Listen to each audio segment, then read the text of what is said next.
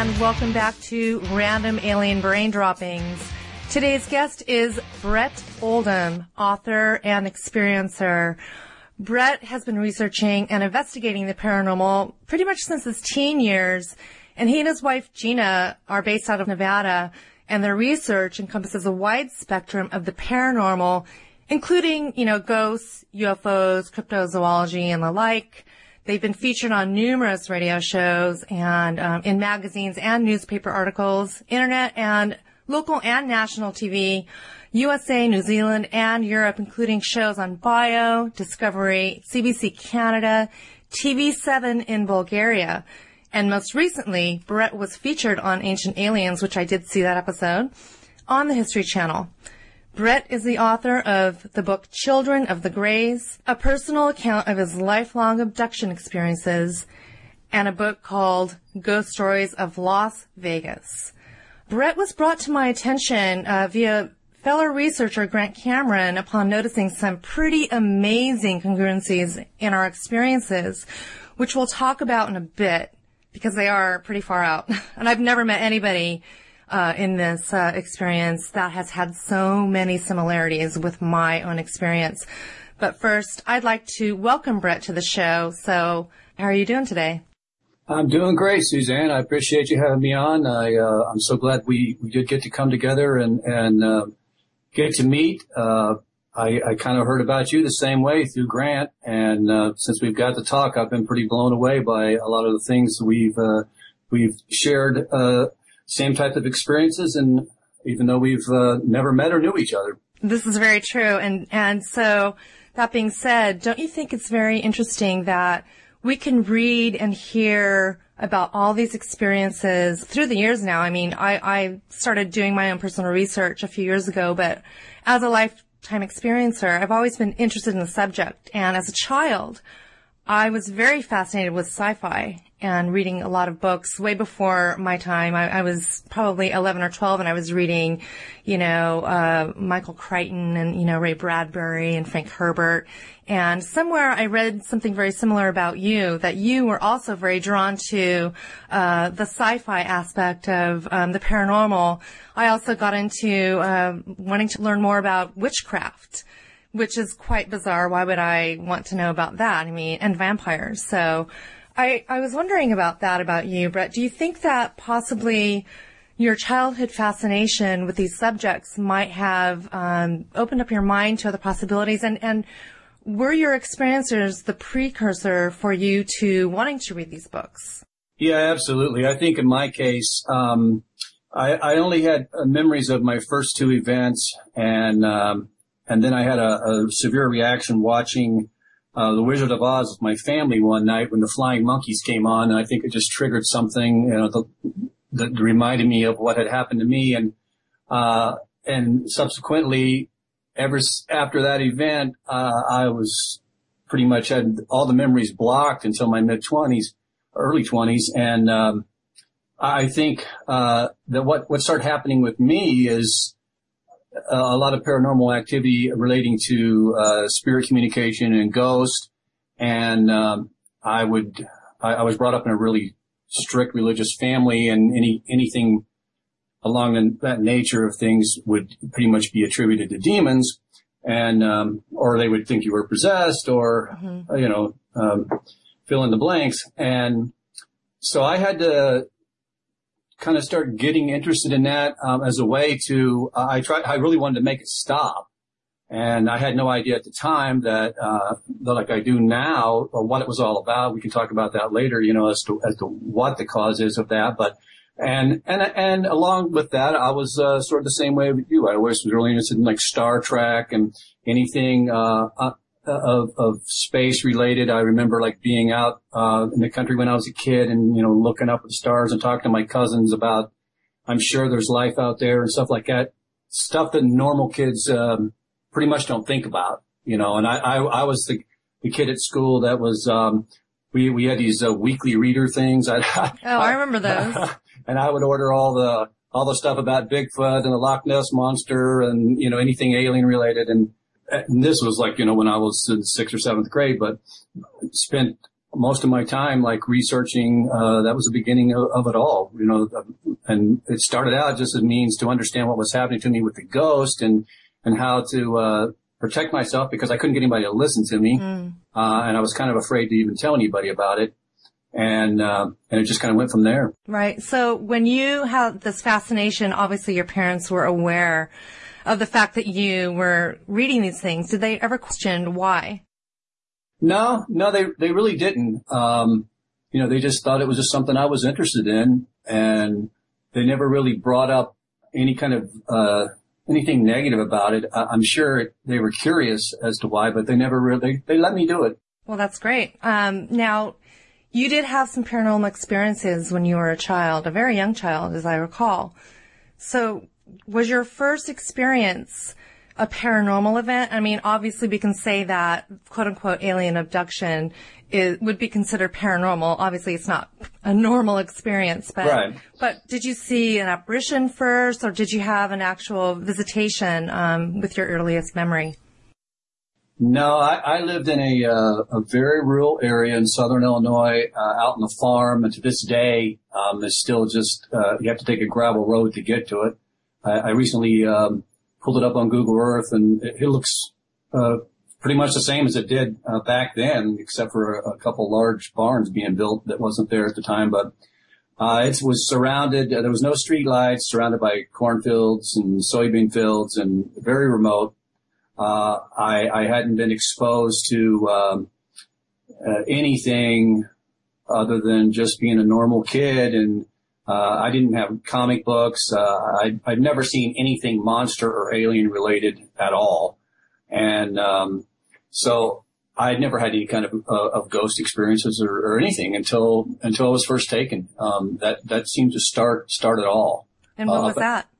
Uh, I was five years old. Um, and, uh, it, it, was in 1963 and, there had been a, a UFO flap, in, in the surrounding counties uh, by where we lived, where uh, you know I just recently found that out. I didn't even know it. Um, I was just kind of uh, ran across it one time in my research, and it really took took me back because uh, in August of that same year, there had been numerous sightings uh, reported uh, of people seeing various strange lights and stuff. And you're talking these farmers who won't report anything, you know, especially back in the early '60s and um, uh, so uh, there was uh, that's just the people that reported. So who knows how many saw stuff and didn't report it. And then there was a pretty pretty well known case where a young couple was driving back from Mount Vernon, Illinois, uh, which was probably the closest big town or city, small city that we lived by. Uh, they went to the driving over there and they were driving back to the town that was a, a little town called Wayne City, Illinois. It was very close, uh, a few miles from where we lived out on the farm.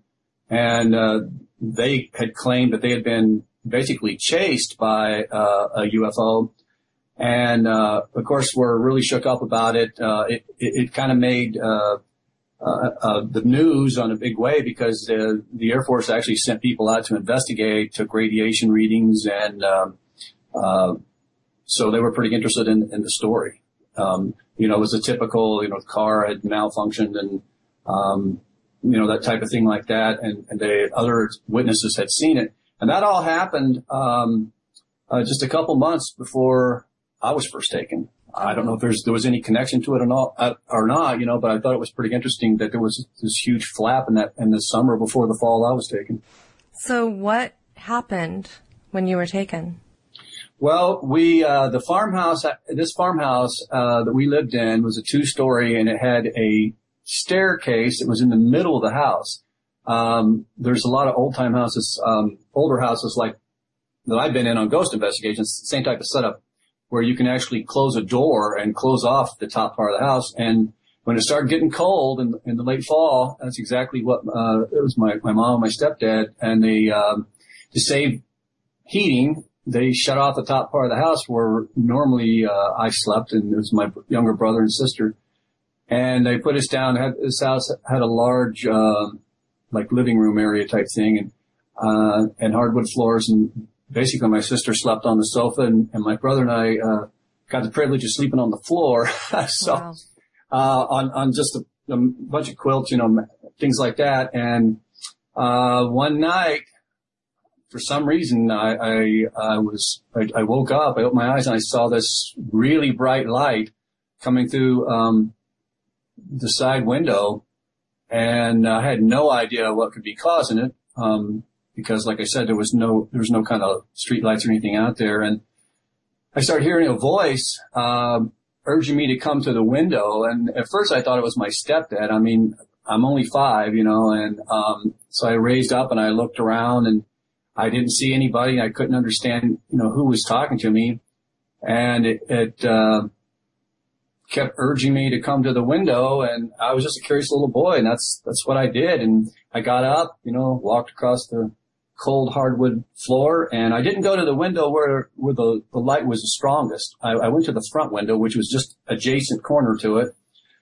And I, we had these white, uh, really thin curtains, no blinds, uh, didn't really need them out there. And, uh, I remember like standing at the window, and lifted my right hand up and, and, to pull the curtains aside. And when I did, uh, that changed my life forever because right on the other side of the window was the typical gray uh, that we know today. Uh, of course, I had never seen anything like that at the time, um, and had no idea what I was looking at. Uh, the shock, uh, it, it, just I had nightmares uh, up until really up until this book came out. This book was a healing process for me, but just the first, it made such a indelible mark on my psyche that it was just something that even as a, an adult, I would dream this same thing again, uh, uh, pulling back that curtain and, and, seeing that face just like right there. And there was two other ones standing a little further back by this oak tree we had in the front yard. And the next thing I remember, uh, I'm on a table, uh, just screaming. Uh, I, I, wasn't, uh, like the typical paralyzed and you can't move, you know, which has happened many times since then. But the initial one uh, wasn't like that, and I was just going berserk and screaming for my mom to help me, and there was nobody there to help. And uh, they uh, actually turned themselves to doctors. Uh, they were surrounding the table, and I guess they thought that would comfort me or something. They made me think that they looked like doctors, and they all had like surgical masks on and, and doctors' uniforms. Possibly drew from my subconscious to to uh, to use that. It didn't work. It didn't help.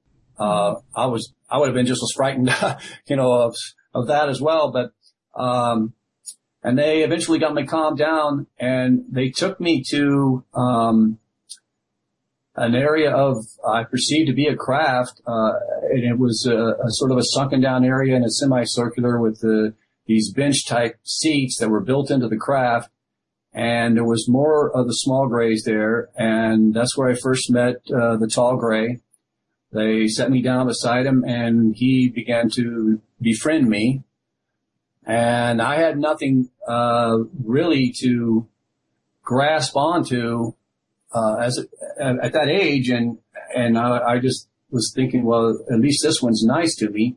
That began a relationship with the tall gray that, that goes on to this day. Um, he has uh, always been cordial, uh, will sometimes answer uh, questions depending on what it is.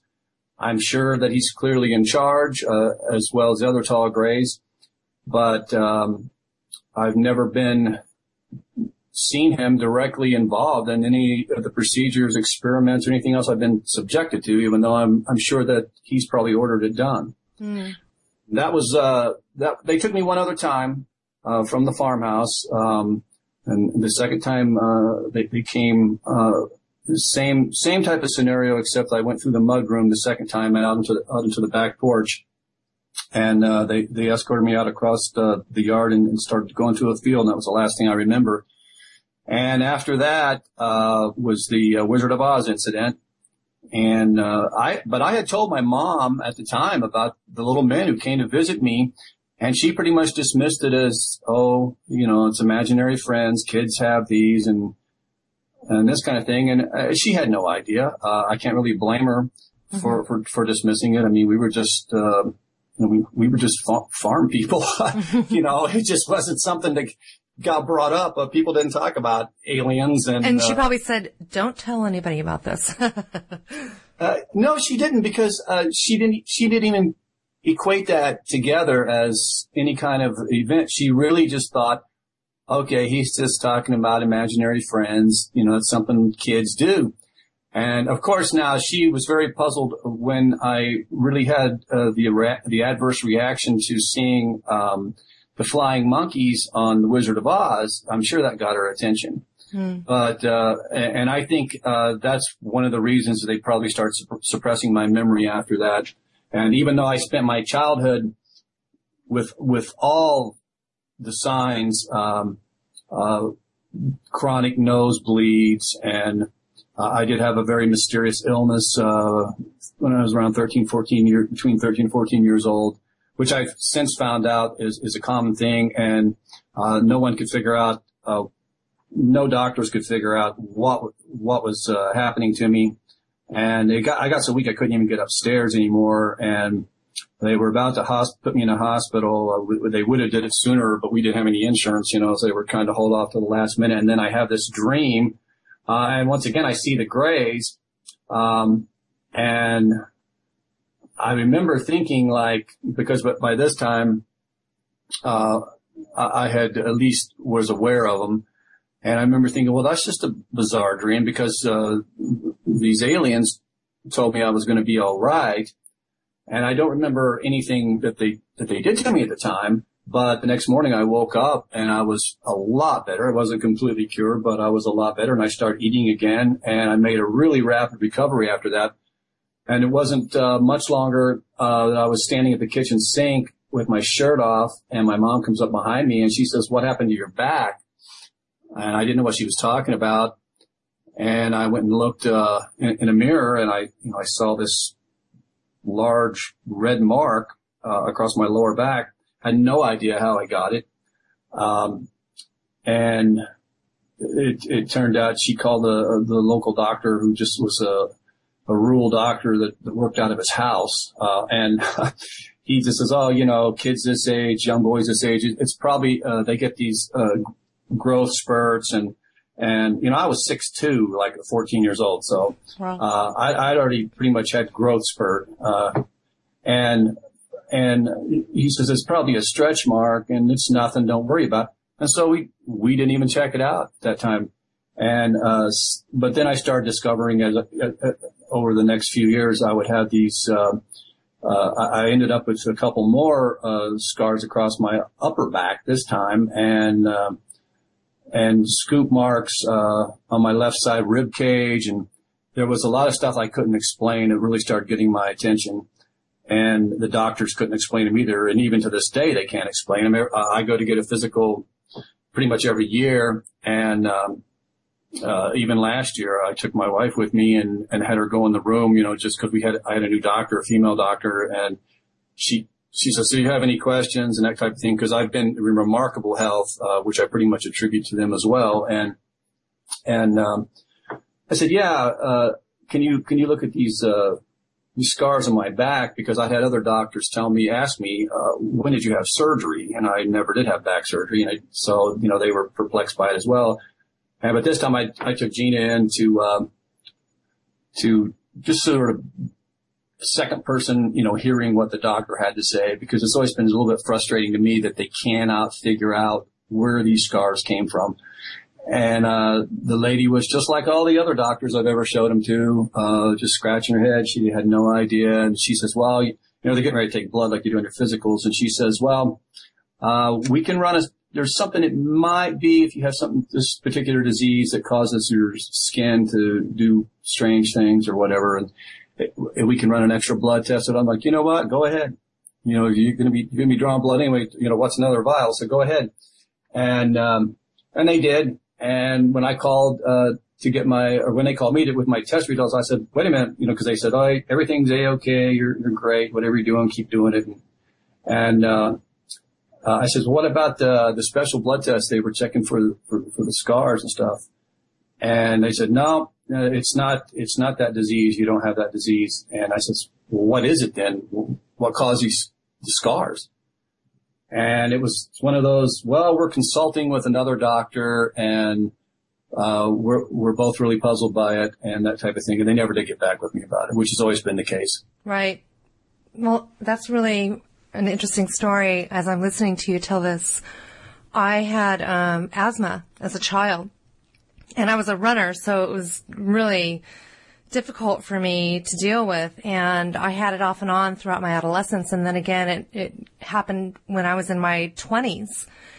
And I had what they called either stress-induced asthma and exercise-induced asthma. And I remember having this dream where something was being done to me as well. And when I woke up, I was laying on my stomach, which I had never done before, and I had the most intense pain in my back over my uh, left shoulder blade, where I would almost say that that it would be equal to if you had like a collapsed lung or something. I couldn't mm. breathe, and then I could feel the pain just slowly dissipate, and I never had asthma again. I don't know if it's you know related to that or if it was just a coincidence, but it went away, and I've never had it since. Hmm.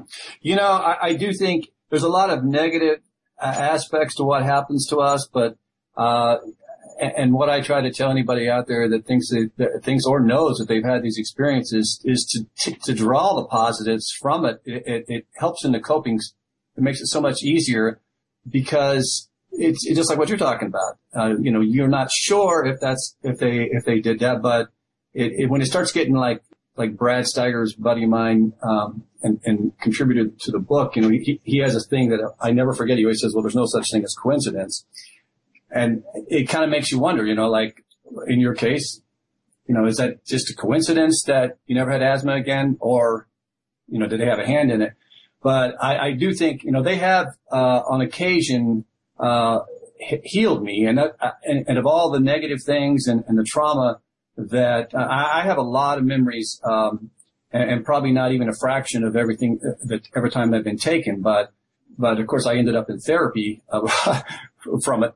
So, uh, but I, so what I try to do now, and I try to, to tell others, uh, is to, to think about the positive things. I mean, think about what you've pulled from this and, and, and healings are a part of it. I mean, they do these, uh, these intrusive procedures to you and, and, you know, the, the, the physical stuff, I think uh, you can always heal from. I have no memories, uh, of what happened where I got these scars mm-hmm. and probably because it was so traumatic that my subconscious, it just, it, it's protecting me by not letting me remember it. Right. Uh, you know, it won't surface. Um, but, you know, when you talk, in my case, I've, I've been like just remarkably healthy other than, uh, sinus infections, which I, I really attribute to, uh, I, have seen it pretty common among um, people that's been taken, uh, especially I call people like us lifers.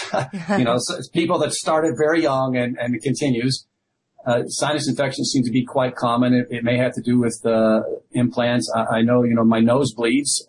I actually asked them to. I remember the implant getting put in. Uh, I hated it, uh, and you know, I think that was one of the major factors on chronic nosebleeds, which the doctors couldn't get a grip on either. Right. And what, and, and it got so bad in, in my twenties that, I mean, I remember like standing out here in Vegas and like in the middle of a casino and just all of a sudden my blood just starts running out of, down my face, you know, my nose is bleeding and, uh, no, no reason at all. And it, so I, I, I remembered asking them, please, please take it out, please move. And they did. Oh, wow. Uh, and I haven't had nosebleeds since then. Wow. But, you know, if you look at the healings and things like that, uh, just like uh, what happened to me, I remember that dream, and I remember, well, that's just odd that I would have this dream about aliens, but I didn't really at that time uh, correlate the two together. Mm. You know, I just thought, well, that was just an odd dream, and and uh, you know, because I, I still didn't, you know, everything been blocked. I didn't really know what was happening to me. And doesn't it make sense to you that maybe we don't remember these things that have happened to us that were quite intrusive.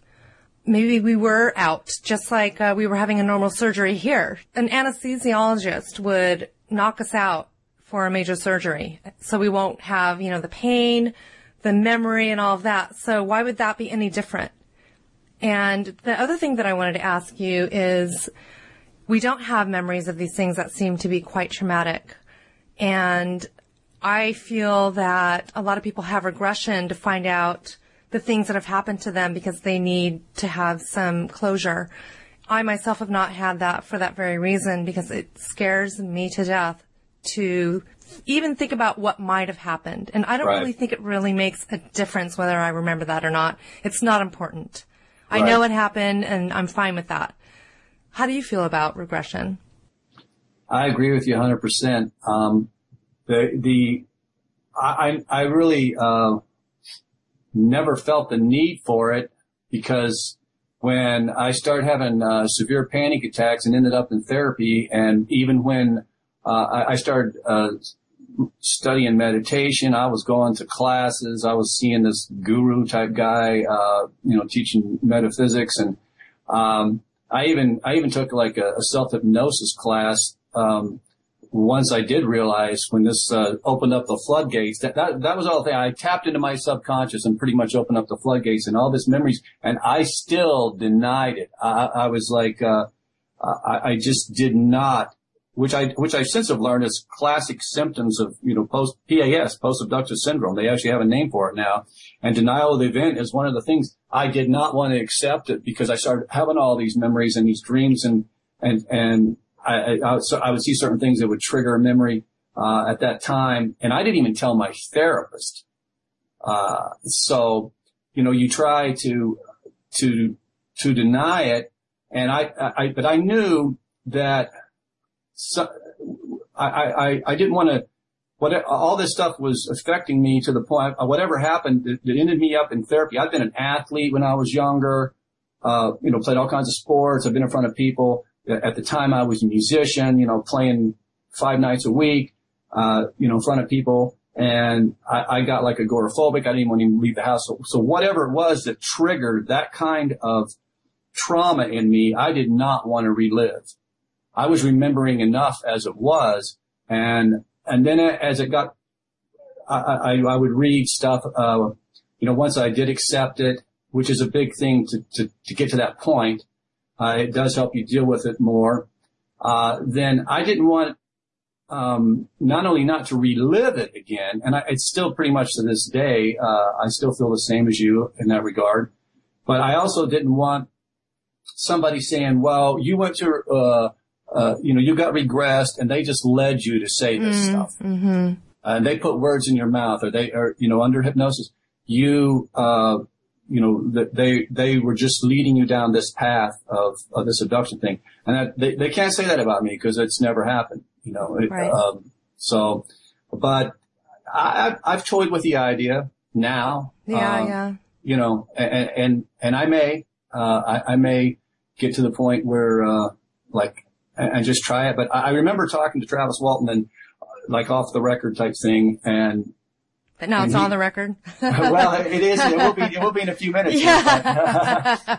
but he, but, uh, no, I don't think he'll mind. I mean, No. he's probably said it publicly, but he told me that when during regression that it was so, he was, they, they brought him out, but what he was remembering and, you know, he told me, he says, the guy, the guy told me, he's like, you know, th- this actually may kill you. You may go, you may go into cardiac arrest or something because you, the fear you're exhibiting here is, is at such a high level. I would advise just leaving, leaving this where it's at. Don't Right. bring it out. right. And, and that's the thing that I worry about. Like, like that was a good point you had about the scars and stuff. And that may very well be the case.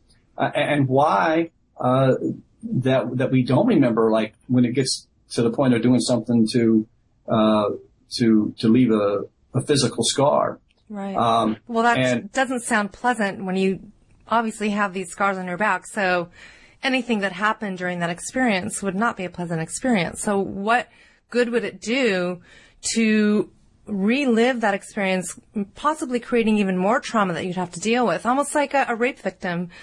right. You know, they're conscious during that or an assault, any type of assault. You know, Right. you, you, the PTSD experienced from those events are, are horrible. So what, what good would it do? this is very similar. Uh, I, I uh, because even the sexual aspect of this that's not often talked about. Right. I mean, essentially, um, you know, we are raped. Uh, you know, uh, even as a man, you know, people's like, oh, how is this possible? Well, it's trust me, it's possible. And uh, you know, I, I've had uh, you know sperm extracted since I was a teenager, um, and with their mind control capabilities, there there is nothing you can do to to stop it. Uh, whether you, whether you you want it, whatever you want, you know, it doesn't. It's it's irrelevant to them. Hmm. Um, they're gonna they're gonna do what they're gonna do, and so you you are dealing with that. Uh, in just a, a, a, different regard, you know, it's it's, um, but it's very akin to uh, the same kind of trauma uh, that a rape victim feels, um, because that is part of what happens, uh, especially at least pertaining to the Greys. Well, I agree, and so I think that's really strange that we do have those memories of such a horrible procedure, but maybe not the others. So I wonder why that would be. Well, they don't. They don't. Um, they don't they they actually seem to want to monitor, especially when it comes to monitor your emotions, especially when it comes uh, to sexuality. I think it's something that they don't understand. Um, as far as uh, I don't think they understand us as far as our uh, emotional makeup. Uh, we don't even understand us, you know. I mean, so you know. Um, and I think they're, it's with them because they're so devoid of, of emotions. Um, uh, once again, still talking about the Greys, but that uh, in dealing with the hybrids, um, because there is a definite hybridization program going on, and I think these hybrids are are are, are coming out uh, with those attributes, those human attributes, um, and it, it, there's starting to be the separation where you know the, the hybrids have some degree of emotional makeup in their DNA and they're exhibiting these particular emotions.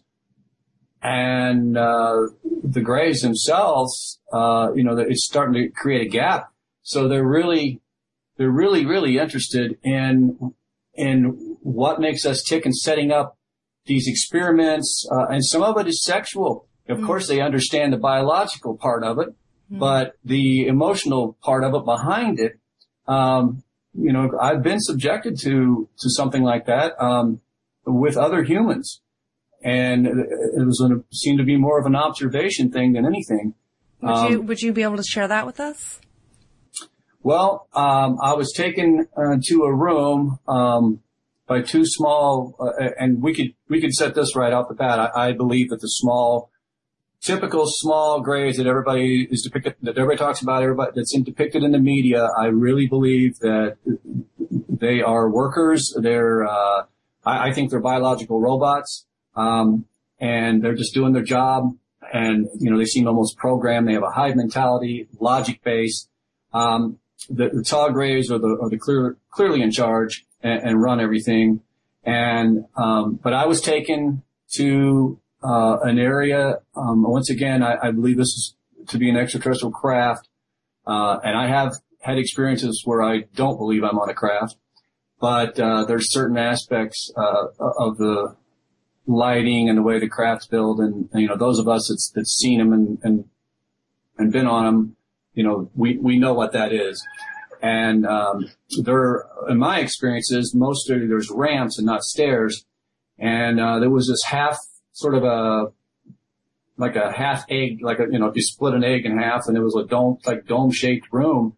And I was, I was nude. Um, and sometimes that is the case. Uh, they will just parade you around, uh, naked. Sometimes they will ask you to put on, um, uh, this sort of tight fitting, in my case, black, um, clothing. And, but I was nude and I was escorted by, by two small ones. Um, was led into this room and um, it was a rather large room. And on the left side, there was a ramp uh, going up to the front of the room. And as we were, and on the floor, there was all these like, uh, sort of like, not cots, but like these things sort of coming out of the floor, uh, like little, little mattresses, bed type things, uh, and quite a few of them, uh, all lined up perfectly in order and uh, there was there was other naked humans uh, on them, and we were we actually passed uh, as we're going up this ramp on the on the left side.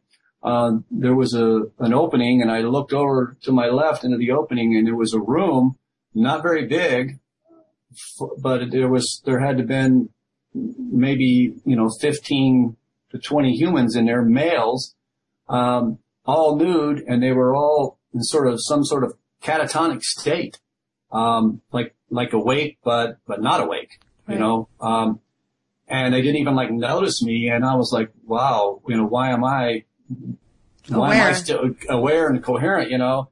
And, um, and then not much further up the ramp, uh, there was a second room and it was full of females, all the same exact way. Um, and completely unaware of even each other, it seemed like. And I, I wanted to get a better look to see, you know, but I was kept, kept, uh, being escorted to the front of, of the room. And there was these, uh, sort of, uh, platform at the, at the top and, um, with these built-in seating that that would almost remind you of like a king and its throne type thing, you know, and uh, and there was tall grays sitting in those um, all around the front, and um, then I was taken down to the floor and uh, brought over in front of this uh, dark-headed woman. I don't know who, you know, had no idea who these people were, and um, was told basically we were, it was, uh, it sounds like it was some kind of big orgy, but it wasn't. Um, they were matching up certain people, um, and, uh, basically forcing them to have sex. And the, uh, mo- not all, but most of the people seemed sort of in that catatonic state. And there was a few of them that was like me that seemed a little bit more aware of what was going on, but there was no refusing, um, there, I, I, can't stress enough, and you're probably aware of this, but the mental capabilities mm. of these uh, of these beings is is like nothing we can even comprehend. Mm-hmm. Um, and no matter how hard you want to try to resist, it's you just can't. And the sooner that you you uh, accept that, the easier things get. But um, and it seemed and they seem to be uh, observing all of this. You know, like um, and, and, I don't know, it was just to monitor everybody's, uh, emotional reaction to it, even though they didn't realize like, you know, there wasn't going to be any kind of passion or, you know, right. that type of thing like that. I mean, they, they didn't, it was really interesting that they didn't, uh, real, that they didn't understand that part of it because that seemed to be what the whole thing was about. Unless, uh, the only other thing that I had thought about was, that they had matched up certain people genetically mm. that they were that they were looking for, and they actually did want to impregnate somebody, you know, to and then eventually take the fetus. Um, that could be another possibility. Wow. But I and that was a, that was something that, that I never uh, read about, heard about, or anything, and I thought, man, that's just a. Uh, but I had to uh, in my book. I mean, I had I, I I just left nothing back. You know, I just, I told it all in, in as much detail as I could remember. And I was actually contacted by a lady, um, who has had a lot of experiences. She's had a lot of reptilian experiences, but also with the Greys and, and, and with the Greys and reptilians working together, uh, who told me that she got to that chapter. It's the chapter, uh, I talk about that and, and also being forced, uh, to be with a hybrid a female hybrid one time, and she said that um, she would just almost start crying that she was so floored, much like what happened with you and I and, and, and a couple of our things. Mm-hmm. Uh, you know, she was just so taken back by it, and she sent me a picture that she had drawn uh, way before she read my book, and um, she and she has witnesses of that as well. I mean, she uh, another lady um, who uh, has had experiences that I know in Tennessee uh, actually knew this woman, and she she pretty much uh, verified, you know, like no, no, these drawings were way before your book. Uh, and she sent me um, uh, this picture and a similar type thing. There was like these blue kind of mattress things, but in her case, she remembered like some sort of a tank thing being in the middle. Uh, and it was the same deal. Like there was, uh, she didn't remember the number of people that I did, but she was forced uh, and she actually knew one of the people that was there. Oh wow. Uh, and she kept, she, she said there was another guy beside her that was reaching out to her, like either asking for help or trying to help her. She wasn't quite sure and he was a little bit more aware than some of the other people. And, um, you know, she said that the person that she knew, uh, was there and was basically raping her. Wow. Uh, and, and she, and she told me, she said he had that same catatonic, like nothing was there look on his face. Uh, and she kept screaming, it's me, stop, stop, it's me. And it didn't matter, you know, it was, but she understands if she understood the mind control thing, but it was, um, it was really interesting to come across somebody like that that had been in the same type of, uh, uh, uh sexual circumstance, you know, while being taken, uh, because it's just a shame that there's such a taboo about it that nobody wants to talk about that aspect of it, even though it's one of the main things that happen and, and the, one of the main things that has to do with the hybridization program.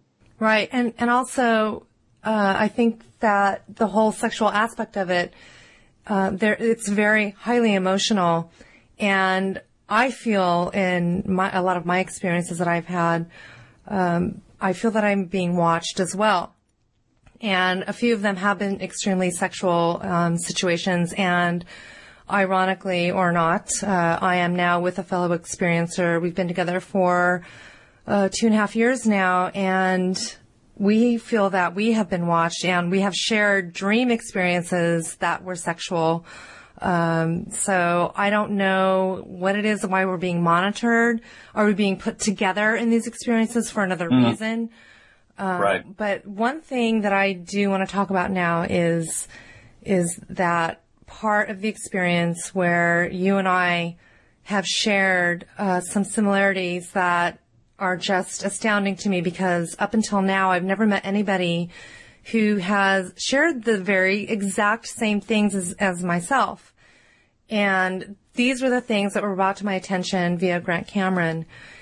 Um, he had told me that he had heard you speak about an experience with the tall gray where you received some information. He was doing a lot of research into downloads and things, and, and that was one of the questions that he had had was, are we receiving downloads as experiencers, whether it be through meditation, in our dreams, um, during a visitation? And it did resonate with me when he had said that because I feel that I have. But when he started sharing with me the things that you had gone through, I was floored. And that was with an experience on a craft in particular.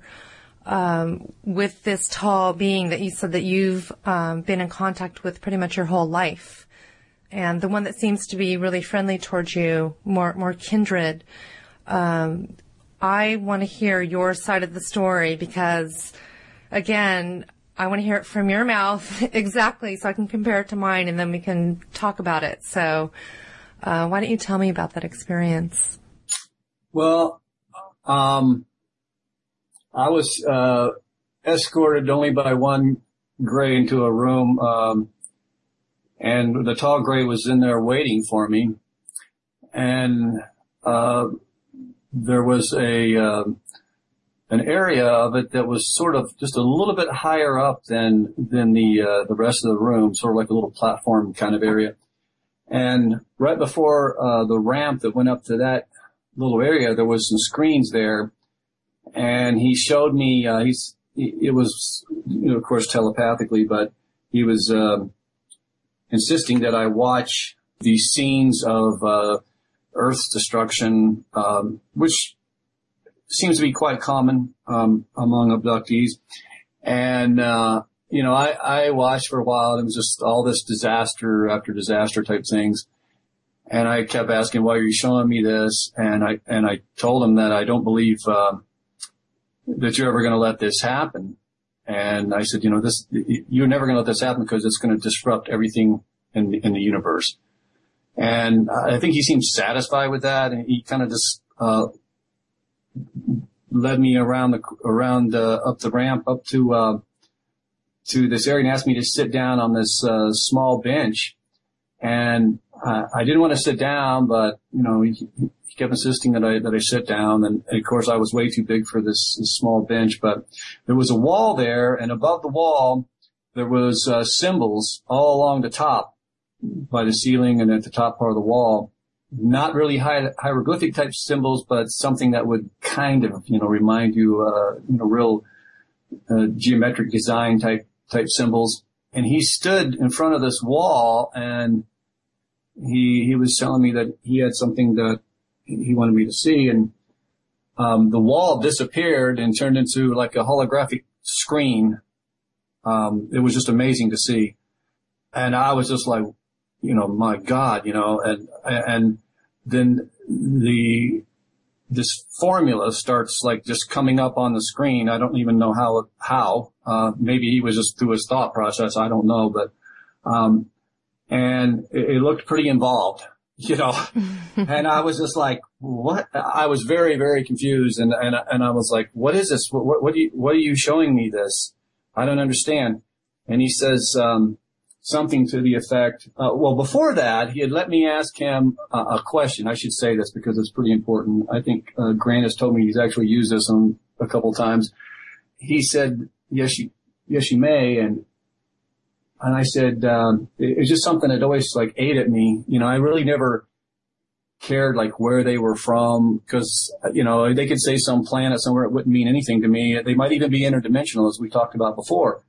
Um, and, but my, my thing I always wanted to know is, and I asked him, I said, who is your God? And without hesitation, he says, we are all one with the one who is all. And that was it. You know, it was just like, and I, I, I was, I couldn't even reply back because it was so profound in its simplicity that I, somehow it just like clicked with me. I was like, well, that just totally makes sense, you know?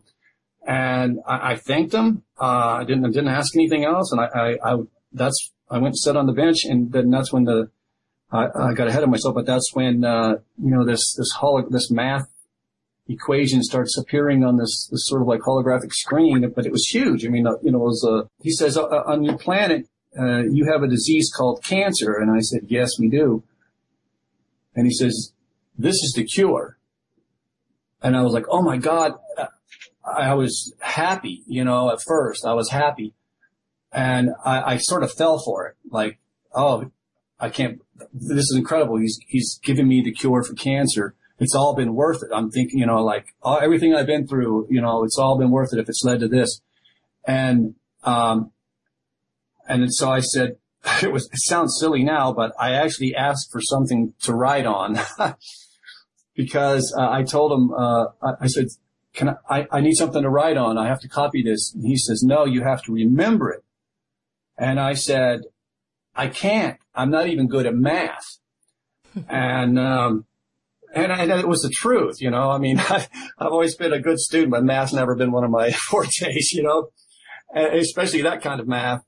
And um, it, it, got, I got really started to get upset because I realized that he that he wasn't going to let me write this down. And I started begging him, please, please, no, just something, something to copy this on. You know, I, I can't remember it. I can't. And um, I got so upset that that he, he uh, they escorted me out. Um, and I, I, remember like just leaving the room, you know, they were like not wanting to leave the room. And I, as I was leaving the room, I was still like begging him, you know, please, please let, let, let me, let me, you know, let me have it. Let me, let me write it down. Um, and so it, it wasn't, uh, I'd never heard of anybody else until you, um, you know, having uh, something very similar. Yeah, and may I ask how old you were when this happened? Um, this, I guess I was still in my twenties. Okay.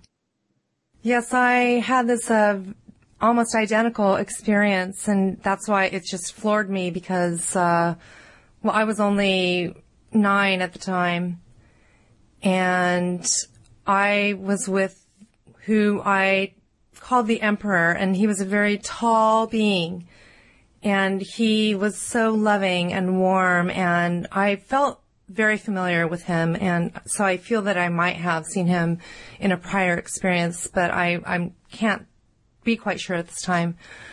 But he did the same thing to me and it was very strange. It was almost like I was granted three wishes, you know what I mean? And I had mm. not prompted anything.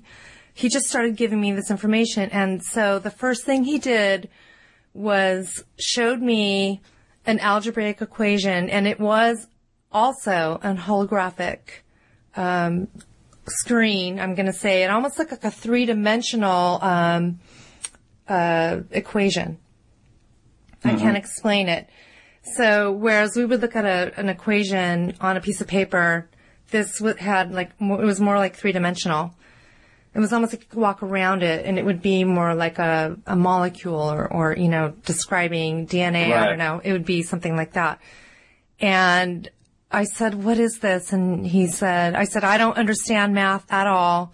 Why are you showing this to me? This makes no sense to me at all." And of course, a nine-year-old understanding algebra in the first place right. you know, is, is, you know, obviously ridiculous, but he said to me telepathically, you will understand it when it's time. And I just accepted it. I didn't ask for a piece of paper like you did. I just said, huh, all right, you know, just whatever. And then, um, he proceeded to tell me that the cure for cancer was something that we used every day. Now, hmm. again, as a nine-year-old child, I mean, cancer, you hear about it, but it's not on my list of priorities. I'm thinking about, you know, school and, you know, playing with my friends and what have you. Mm-hmm. So I thought that to be a very benign statement. And, but I looked at him quizzically and I said, Oh, you mean like toothpaste? you know, like, Yeah. and he, he had a sense of humor, which was weird because I, I heard him kind of laugh again telepathically and he said, yeah, just like that. and I said, oh, okay. And then, um, I was presented with a symbol, which I have since, uh, remembered during a meditation. I did not know it until about two and a half years ago. And it came to me during a meditation and I drew it. Um, I am going to include this drawing of the symbol on uh, my blog at abducteeawareness.blogspot.com. I want to reach out to people. If anybody would recognize what this is, just log in there. I'm, I'm still trying to discover what this might mean. Um, and as far as the cure for cancer is concerned, thinking about that statement now as an adult, and with all the research that's been done with uh, cannab- cannabis, Yeah. I'm wondering if it's something, it was more like a, you know, we're trying too hard to find the answers to these things. Everything's right under our nose. And that's the impression that I got from him when he gave me this information. That's interesting you bring that up. Uh, I was actually having that conversation this morning. Really? Uh, with my wife and saying the exact same thing. Really? Yeah. And what did you talk about? Uh, that, uh, we were talking that I had remembered you had told me that before and we were actually discussing that. And I had came across, um, this story about, uh, this kid who was having these epileptic seizures and he was taking like, I think 22 pills a day and it was about to kill him. He was only seven years old. And, um, the dad was like, look, this medicine's killing him. Um, they, they really didn't think he would live a couple more weeks. And, um, you know, he started using, um, uh, cannabis oil, uh, with very low THC content. And the first day, uh, the kid had no seizures and he was having them every 30 minutes his entire life, um, up to that point. And he eventually like got off all, all the medicines, but the story kind of triggered that in me. And I was telling Gina this morning, I was like, you know, um, maybe, uh, when the tall gray told Suzanne that, that's what he was talking about. Mm-hmm. Because it's so prevalent everywhere, easy act, you know, uh, easy to grow anyway, and, and a lot of the climates and, uh, and it's, it's all over the planet. Uh, wouldn't that really be something if it was something that simple? Right. And so that was something that I was very curious about to share with you and hear your side of, of your experience because I did not remember this situation with him until I was in my 20s when I seemed to start recalling a lot of my experiences, which it seemed there was a long time span in between where I really had no recollection about anything. It's almost like I, I entered a phase of my life of discovery. And so as an adult thinking about this and now all the research that's been done since then, it seems like it's all starting to make sense. And I drew a picture of him for um, somebody who uh, collects a lot of drawings of people's um, experiences and, and the beings that they've experienced and come in contact with. and you shared with me the drawing of this being and I almost fell to the floor when I saw your drawing because this very exact being that I'm talking about was so similar to your rendition. Actually, it was your brother who drew this mm-hmm. for your book. And so how can this be? How can we have such congruent experiences, not even knowing each other, almost to a T with the same type of information? What do you think this means? Well, you know, another interesting thing that um, you talked about uh, some sort of uh, device, um, you know, uh, uh in the uh, in the heart chakra right. on the t- all the on the tall gray, right? And, and uh, like I remembered seeing something there, and I know when I was telling my brother, you know, trying to get this across, which he did a fast, just an excellent job of of I mean, when you're trying to draw what's in somebody else's head, it's not easy. Right. And, um, and, and, uh, I told him, I was like, you know, there was something, like, it seemed like, I don't know if it was around his neck or something. And I said, I don't know if it's part of the clothing or it was some sort of external device. Uh, and he sort of drew it like as part of the clothing in the sketch, you know. Mm-hmm, mm-hmm. Uh, well, really can't tell 100% for sure. But that was another little interesting thing that we talked about, like, uh, that we both remembered, which is something I haven't, uh, uh, came across either, you know, where right. people are, uh, two people seeing sort of the same sort of like, uh, thing, you know, like I don't even know what to call it. I don't know what it was. Um, and, and of course you, you remembered, uh, you know, you wore sort of a cape type thing and, right. and in mine it was sort of a flowing robe, but you know, it could have been either. Right. Um, you know, because, uh, it was just, but it was sort of a loose fitting garment, uh, and both of us, you know, so we did have really, really close, uh, to the, to the same memories. And, and yeah, I had no idea, um, uh, anything about you, you being presented, uh, with that, uh, you know, formula and, uh, in your description of, of the tall gray and, and wearing it and, and, the device, I mean, it's just remarkable. It's remarkable. I mean, what's the odds, you know? It's, I don't know. Well, what I'm interested is, um, in is that, um, talking about this now publicly, how many other people out there might remember this as well? And also wanting to connect our experiences together. Maybe we'll start being able to put more pieces of the puzzle together and I talked to Grant about this and, and we've been in communication because I almost feel as if uh, maybe this formula has something to do with that and not having had a regression up until this point, and I know that you probably feel the same way. What if there's some very vital information in this that we need to remember? And what mm-hmm. if it is that we need to let go of that fear and think about the bigger picture and not think about us so much as what if this was something that humanity needs to know? Yeah, yeah. I mentioned that to Grant too because I, am I'm, I'm sort of torn on it because I'm like, uh, on one side of me, uh, from what I've been through, which has been very traumatic, um, says because uh, they did a lot of mental type things, uh, you know, creating, putting you in certain scenarios, which uh, basically to elicit a certain emotion. Um, you know, one time they brought back, you know, uh, my, my, pet, um, I, I, and it seemed so real. Um, I can only compare it to sort of like the, the holograph, holo, what was that on Star Trek? The, the room they went into, it was all, it seemed all real. I don't remember. Uh, um, but anyway, and, and another time they, they brought, they brought back my deceased, uh, stepdad um, but they kind of messed up on that one and I realized what they were doing because I, I, was just left in this open room and all of a sudden the room just changes and it's like earth, the sky, you know, uh, my little dog comes running up, you know, that type of thing. And, and I'm sure they're pulling these memories out of my, uh, out of my subconscious and ba- basically using them, uh, to run these experiments to, to elicit a certain emotion. They can monitor like, okay, this triggers this and this triggers that. So it, it, makes me suspect that this wasn't another one of those things. Like I don't, I, I don't, trust him, you know, like he's just doing that knowing that I'm going to get upset because knowing that there's no way I can remember this formula. Um, and because I'm thinking, uh, if you show somebody in their twenties this, why, and you're really sincere about it, then why play, uh, you know, this, this, uh, this little mental, uh, experiment, I guess it would be. Uh, but what, unless you're, if you're sincere, then just give it to me. You know, why, why say, oh, no, no, you can't do, you have to, you have to remember it. Um, and so it makes me suspect that it was actually legit. Uh, and, I, and I'm also suspect that they would, that they would do something so kind for us. well, I don't know.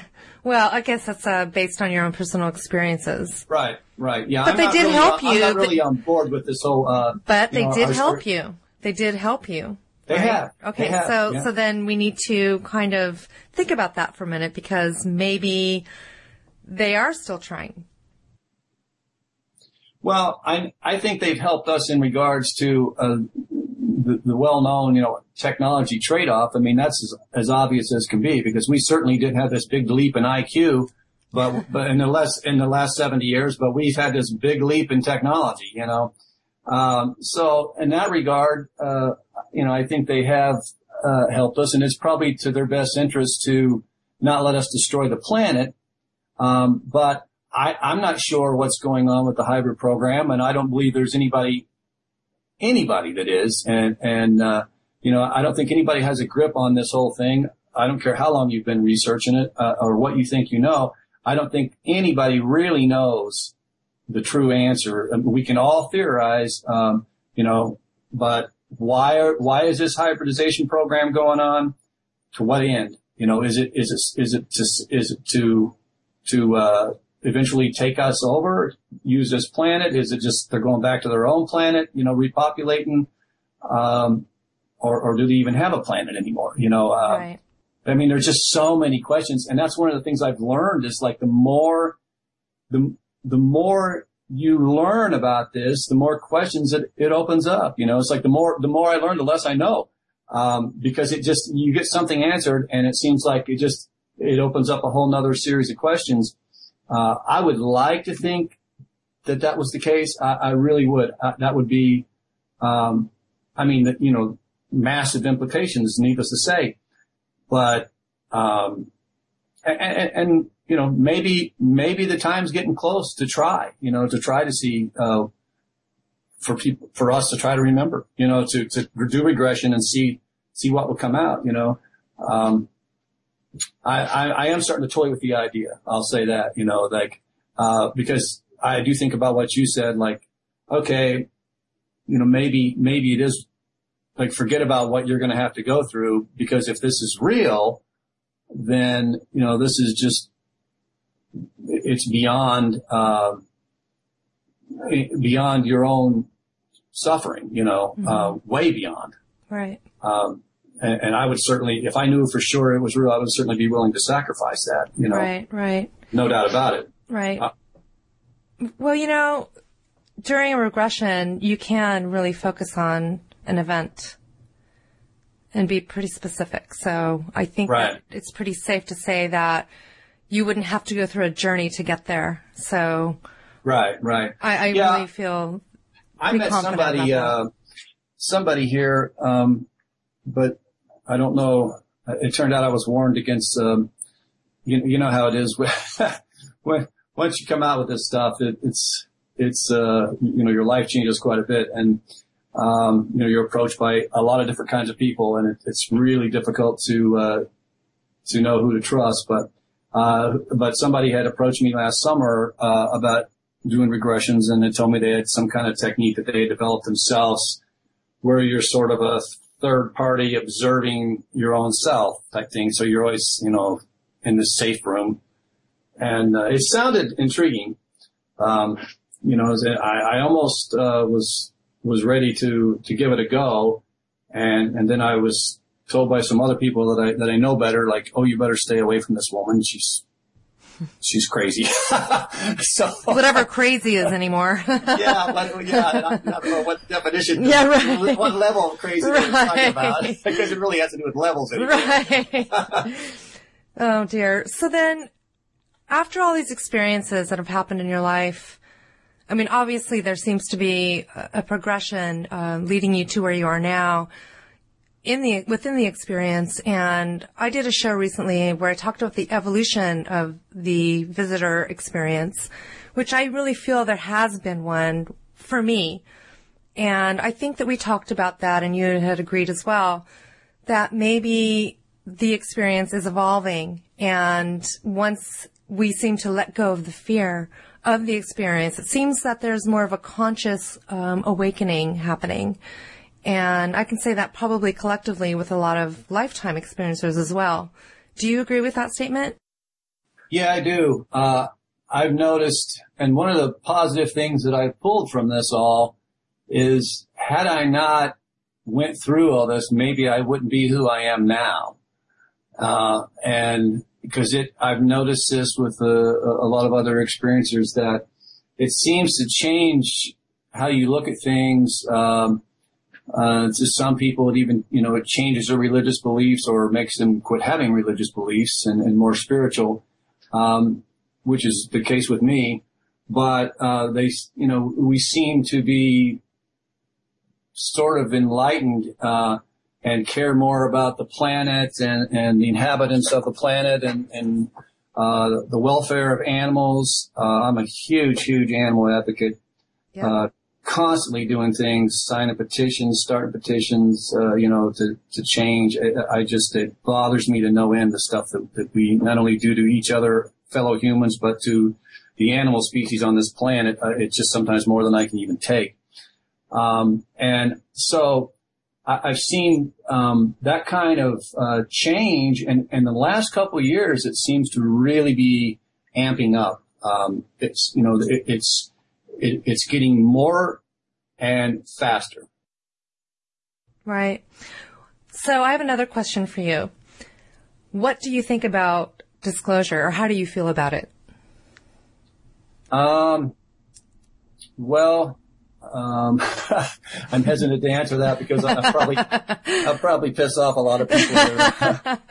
uh, I, I, think it's, uh, almost, I'm um, trying to find the right word, but all this spooky doo, uh, about everybody, you know, trying to convince our government to disclose, uh, to me is a waste of time. Right. Uh, it's not going to happen. Right. It's just not going to happen. There's already a huge distrust in the government already. And, uh, and and to think that they're going to go, okay, well, we did know about these guys. We've been doing this. We got to deal with them, or whatever the case may be. Uh, we just look the other way. Uh, on and on and on.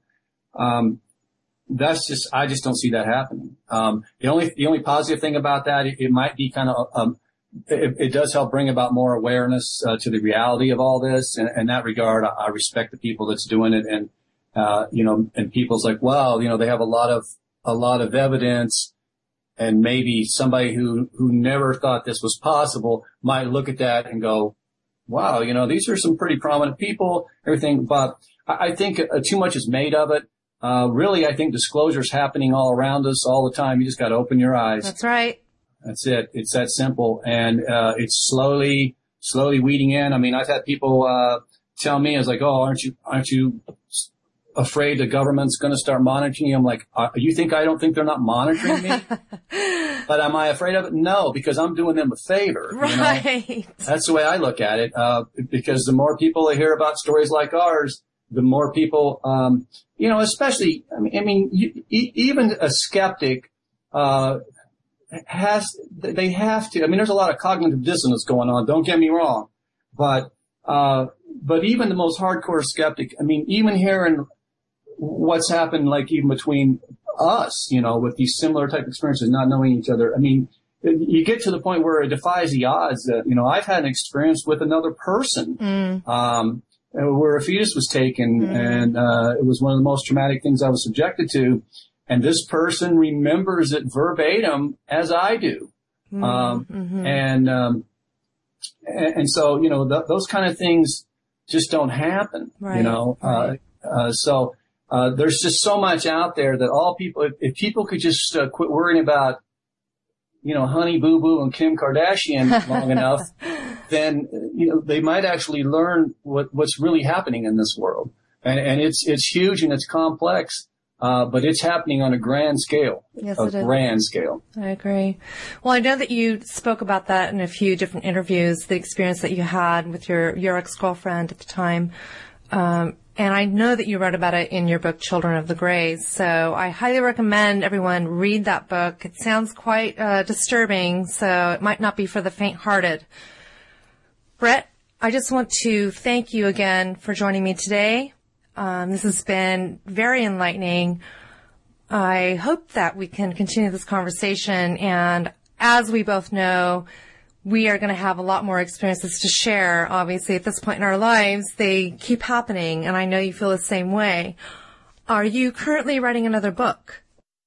Uh, actually, I am. Uh, I, I had never planned on it. Um, I just wanted to. It took me over 20 years to write the first one. You know, to oh. decide to write it. You know, uh, then it took me two years to write it because uh, it was sort of like the regression thing. You you, you kind of relive the experiences as you're writing it, but in the end, it was very healing, and uh, I'm glad I did it. Uh, it it's helped uh, a tremendous amount of people, and that was the main reason I did it. You know, you're not going to get rich writing a book about uh, aliens, and so it, it certainly wasn't about money. Right. But I, I wanted to do, uh, and I, I really respect and appreciate uh, what people like you do that's out there uh, making the public more aware, and that's that's one of the main reasons that I come out with my story. I'm not I'm not getting any younger, and I wanted to I wanted to people to know, like, look, I have a lot to to tell you about, and um, I, am one of the few that remembers a lot, and and I wanted to share that with the public and bring about more awareness. And most of all, I wanted to help in, in whatever way possible other people that's experiencing this because there's a lot of people traumatized by this that's out there that's had these experiences and it's a long process of healing and coping. Right. And, uh, you know, so, and, it, and I have, you know, that's the most rewarding part of it. I, have been contacted from people all over the world. It's like, oh, you know, something you wrote in this book. I, I don't feel so alone. I have a voice uh, you know, it helped me know that this particular thing happened to somebody else and, and, uh, you know, and how you've made it through is an inspiration that I can do that too and that type of thing like that. And that's, that's what it's all about to me. Yeah, it is very rewarding to have the camaraderie. I think it's, that's what it's all about. And we are all connected. And I've had people contact me just pouring out their heart and soul. And a lot of them want to remain anonymous. And I totally understand oh, yeah. that. It takes a long time to be able to come to terms with your own experience. But um, how could people contact you if they did have questions?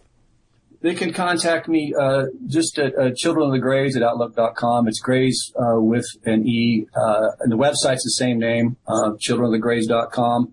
And there's there's info on there. Uh, I got a couple emails on there probably the best way. I'm on Facebook as well, uh, just under my name. And, um, but, uh, but yeah, I did, you know, like you said, the, the experiences, uh, they don't stop. And, uh, so I have a lot of people ask me, you know, if has experience happened since the book came out. And I'm like, uh, actually, I've had some really profound things happen since, I mean, just jaw dropping things happen, uh, since really? the book came out. And, uh, so, I, I, I've, I'm about uh, a little over halfway done with with another book right now, Wow, and, looking forward um, to it. So uh, I'm gonna gonna continue on with it as long as uh, anybody wants to uh, to to hear it, you know, and, and that it's helping. And that's the main thing. As long as it's helping, then uh, you know I'll still be out there uh, uh, doing what I can. Yeah, well, you've helped me quite a bit. I mean, I have to say, just hearing your story is just another validation that these things are real. So thanks for that, Brett. Thanks for sharing. Well, you're welcome. And I really, uh, once again, I appreciate you having me on and I appreciate the work you're doing. And I appreciate of- you as well. Thank you everyone for listening. And if you'd like to contact me, you may do so at abducteeawareness at gmail.com or visit my blog at abducteeawareness.blogspot.com. Brett, it's been a pleasure and um, good luck to you and have a happy holiday.